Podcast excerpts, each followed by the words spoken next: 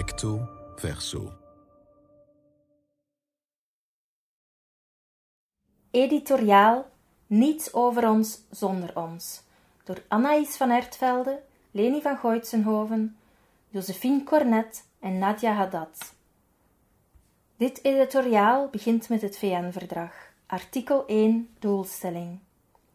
Doel van dit verdrag is het volledige genot door alle personen met een handicap van alle mensenrechten en fundamentele vrijheden op voet van gelijkheid te bevorderen, beschermen en waarborgen, en ook de eerbiediging van hun inherente waardigheid te bevorderen.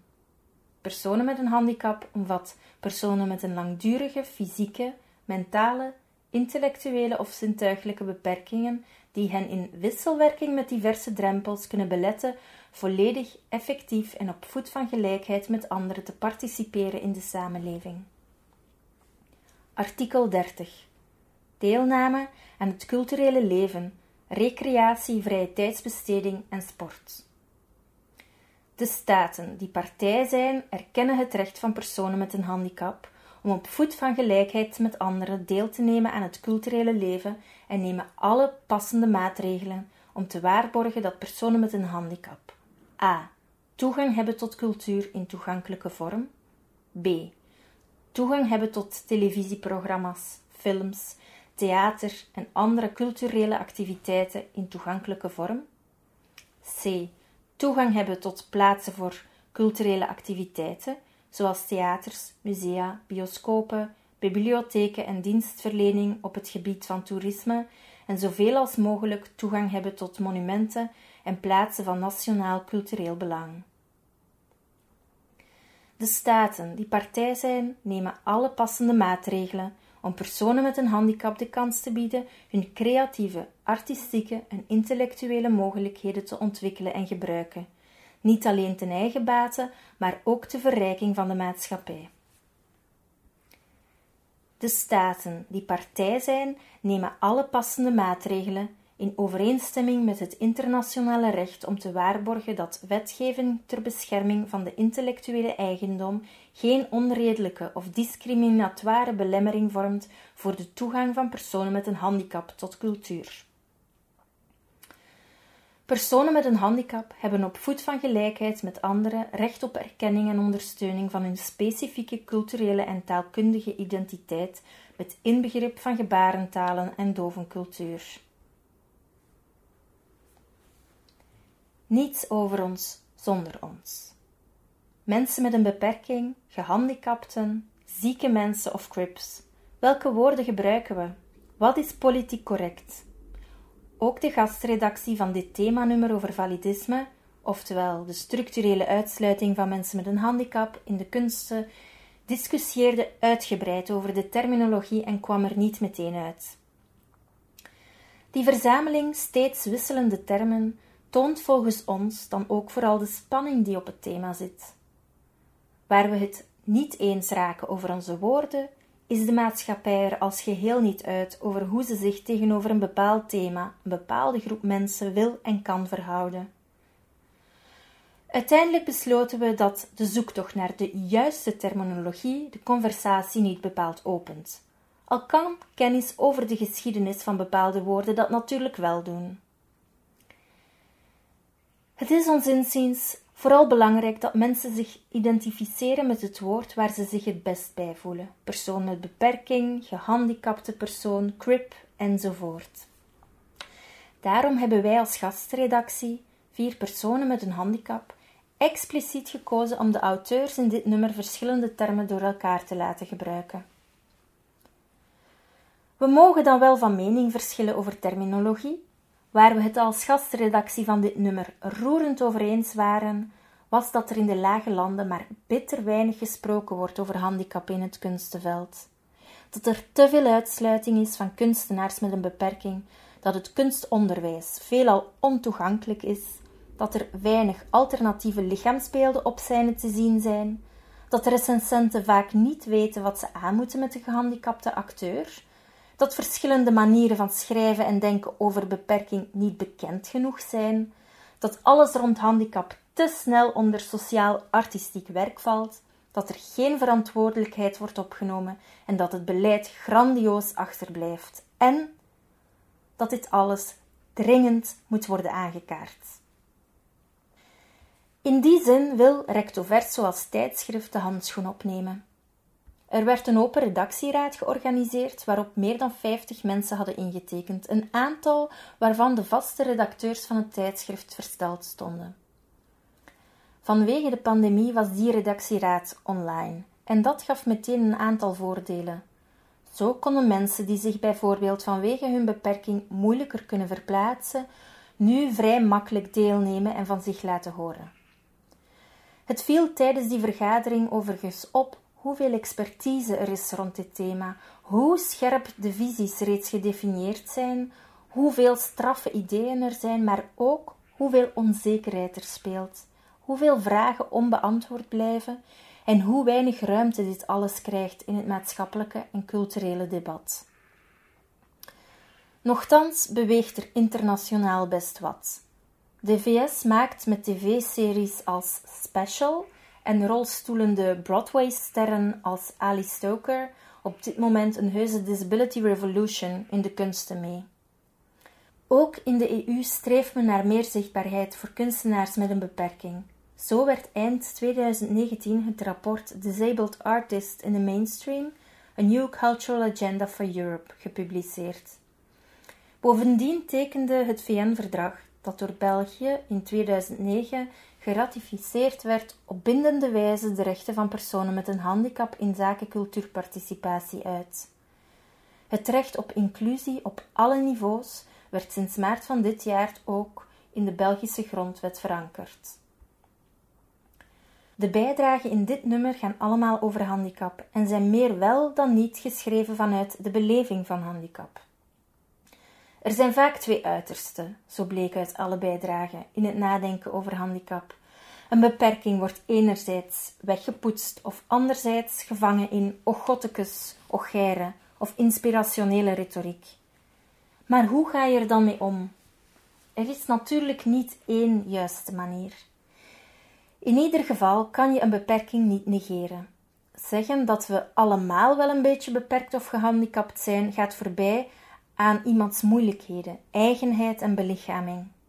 Eigenlijk is het kijken naar en met handicap een voortdurende evenwichtsoefening, nog het best vergelijkbaar met die van mensen van kleur. Je wil gezien worden als iemand met een handicap, maar je wil er niet toe gereduceerd worden. In feite kom je uit bij representatie. Als we op een evidente manier meer mensen met een beperking zouden zien in series, films, theater, musea, in kunst en literatuur, dan zou duidelijk worden hoeveel gedeeld leven er is. En hoeveel interessante, soms out-of-the-box reflectie over datzelfde leven. Precies dat tonen de bijdragen in dit nummer. Hoe handicap zowel een kritische als generatieve lens kan zijn om mee naar kunst en maatschappij te kijken. Het levert heel diverse artikels op die onderzoeken wat disability esthetiek is, hoe modeontwerp gecrypt kan worden, hoe het is om een danser, maker of acteur met een beperking te zijn, op welke manier onze toekomstvisioenen van handicaps ontdaan worden en waar beleid op structurele wijze zou kunnen bijdragen aan een rijker, inclusiever kunstenlandschap, maar ook hoe handicap gerepresenteerd wordt op de scène hoe we onze affectieve verhoudingen tegenover handicap via kunst kunnen bevragen, welke rol mensen met een beperking in de kunstgeschiedenis speelden, hoe schadelijk bepaalde metaforen kunnen zijn, hoe we tot een poëtische taal voor handicap kunnen komen en op welke manier tentoonstellingen de geschiedenis van gehandicapt verzet zichtbaar kunnen maken voor een breder publiek. Deze artikels echoen stuk voor stuk de activistische slogan Niets over ons zonder ons. Ze poneren handicap als een maatschappelijke kwestie, een veelzijdig dynamisch fenomeen en een culturele identiteit, en dus niet louter als een medische aandoening. Ze pleiten ervoor om handicap naar het centrum van het kunstenveld te brengen en het daar ook te houden.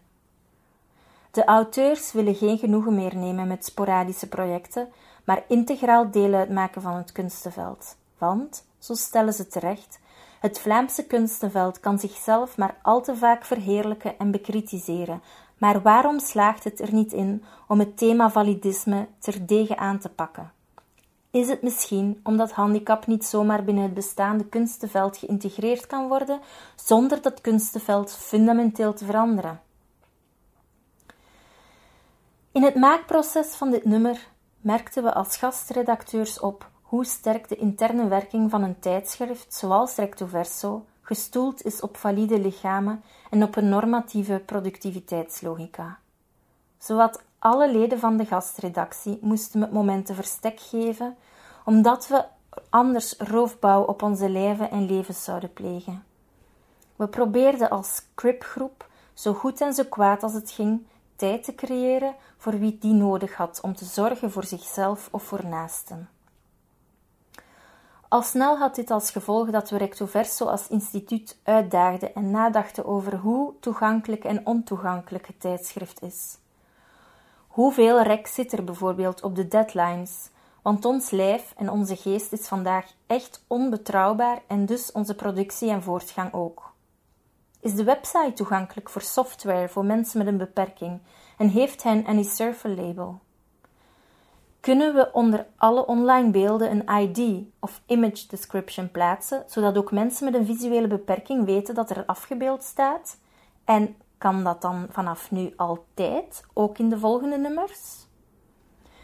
Kunnen teksten worden ingelezen zodat ze ook auditief kunnen worden geraadpleegd? En wat met braille? Waar vinden we de energie om de toegankelijkheid te verbeteren zonder de redactieleden zelf te overbelasten? Kunnen we nadenken over wat de rol is van een redacteur bij het ondersteunen van mensen voor wie talige communicatie niet zo vanzelfsprekend is, maar die wel belangrijke en interessante dingen te vertellen hebben? Hoe kan je schrijvers met verschillende noden begeleiden om de sterkste versie van hun tekst te schrijven? En wat is dat, de sterkste versie van hun tekst? Welke normen zitten in dat denken verborgen? Kunnen we niet wat vrijer en speelser met die normen omgaan? Op sommige van deze vragen kunnen wij als gastredactie nu volmondig ja antwoorden. Zo zijn met dank aan Luisterpunt alle bijdragen opgenomen en bij gevolg beschikbaar als audiobijdrage via de website. Hierdoor zijn ze dus toegankelijk voor wie een visuele beperking heeft of het gewoon prettiger vindt om te luisteren. Sommige van onze ambities hebben we echter moeten laten varen.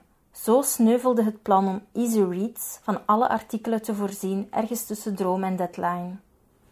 Ook op vlak van diversiteit zijn niet alle stemmen even sterk vertegenwoordigd, of toch niet zoals we het graag gewild hadden. Witte personen met een handicap zijn bijvoorbeeld meer aan het woord, net als de abled disabled, om het met een term van Disability Studies onderzoeker Tanja Titschkowski te zeggen. Able Disabled slaat op mensen met het soort van beperking die het hen mogelijk maakt om, mits verbijten en technische hulpmiddelen, redelijk vlot mee te draaien in het huidige productieproces. Het blijft dus oefenen en zoeken om meer mensen te kunnen meenemen en een platform te geven. Het is een oefening en een zoektocht die in ieder geval het tijdschrift zelf wil aangaan.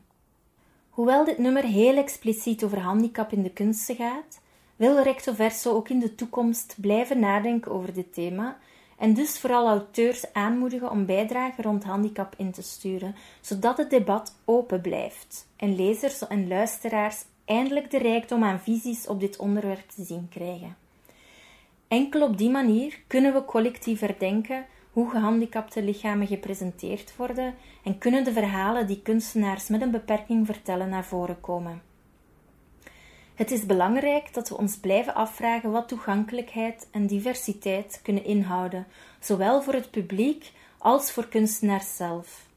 Of, zoals de crip performance kunstenaar Lia Lakshmi Pips Nazamarashina luidop van droomt in Kaiwork Dreaming Disability Justice.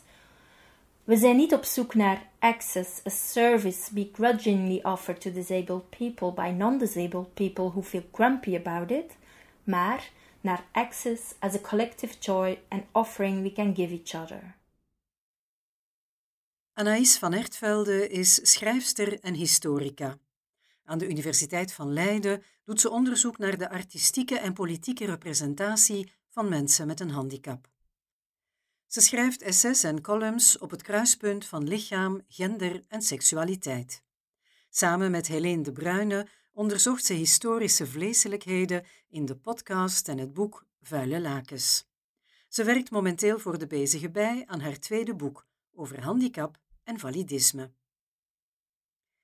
Leni van Goitsenhoven is als postdoctoraal onderzoeker verbonden aan de Universiteit Antwerpen, wijsbegeerte, en de KU Leuven, culturele studies. Haar onderzoek focust op het belang van verbeelding en ervaringsverhalen van mensen met een beperking in onderzoek. Ze is auteur van het boek Ongehoord, uitgegeven bij EPO in 2021. Josephine Cornet is kunstenaar, kunsthistorica en activist. Josephine heeft een multidisciplinaire praktijk met een achtergrond in kunstgeschiedenis, feminisme, queer studies en disability studies. Ze is redacteur bij Recto Verso. Nadia Haddad behaalde een master in de industriële wetenschappen, elektromechanica, en is mensenrechtenactivist. Ze werkt als burgerlijk ingenieur binnen de ontwikkelingssamenwerking, als beleidsmedewerker voor inclusie van personen met een handicap en geeft lezingen en trainingen aan uiteenlopende organisaties en instellingen. Nadia zetelt in verschillende commissies, zoals de Brusselse Adviesraad voor Personen met een Handicap, APH, de European Network on Independent Living, ENIL, en de European Disability Forum, EDF.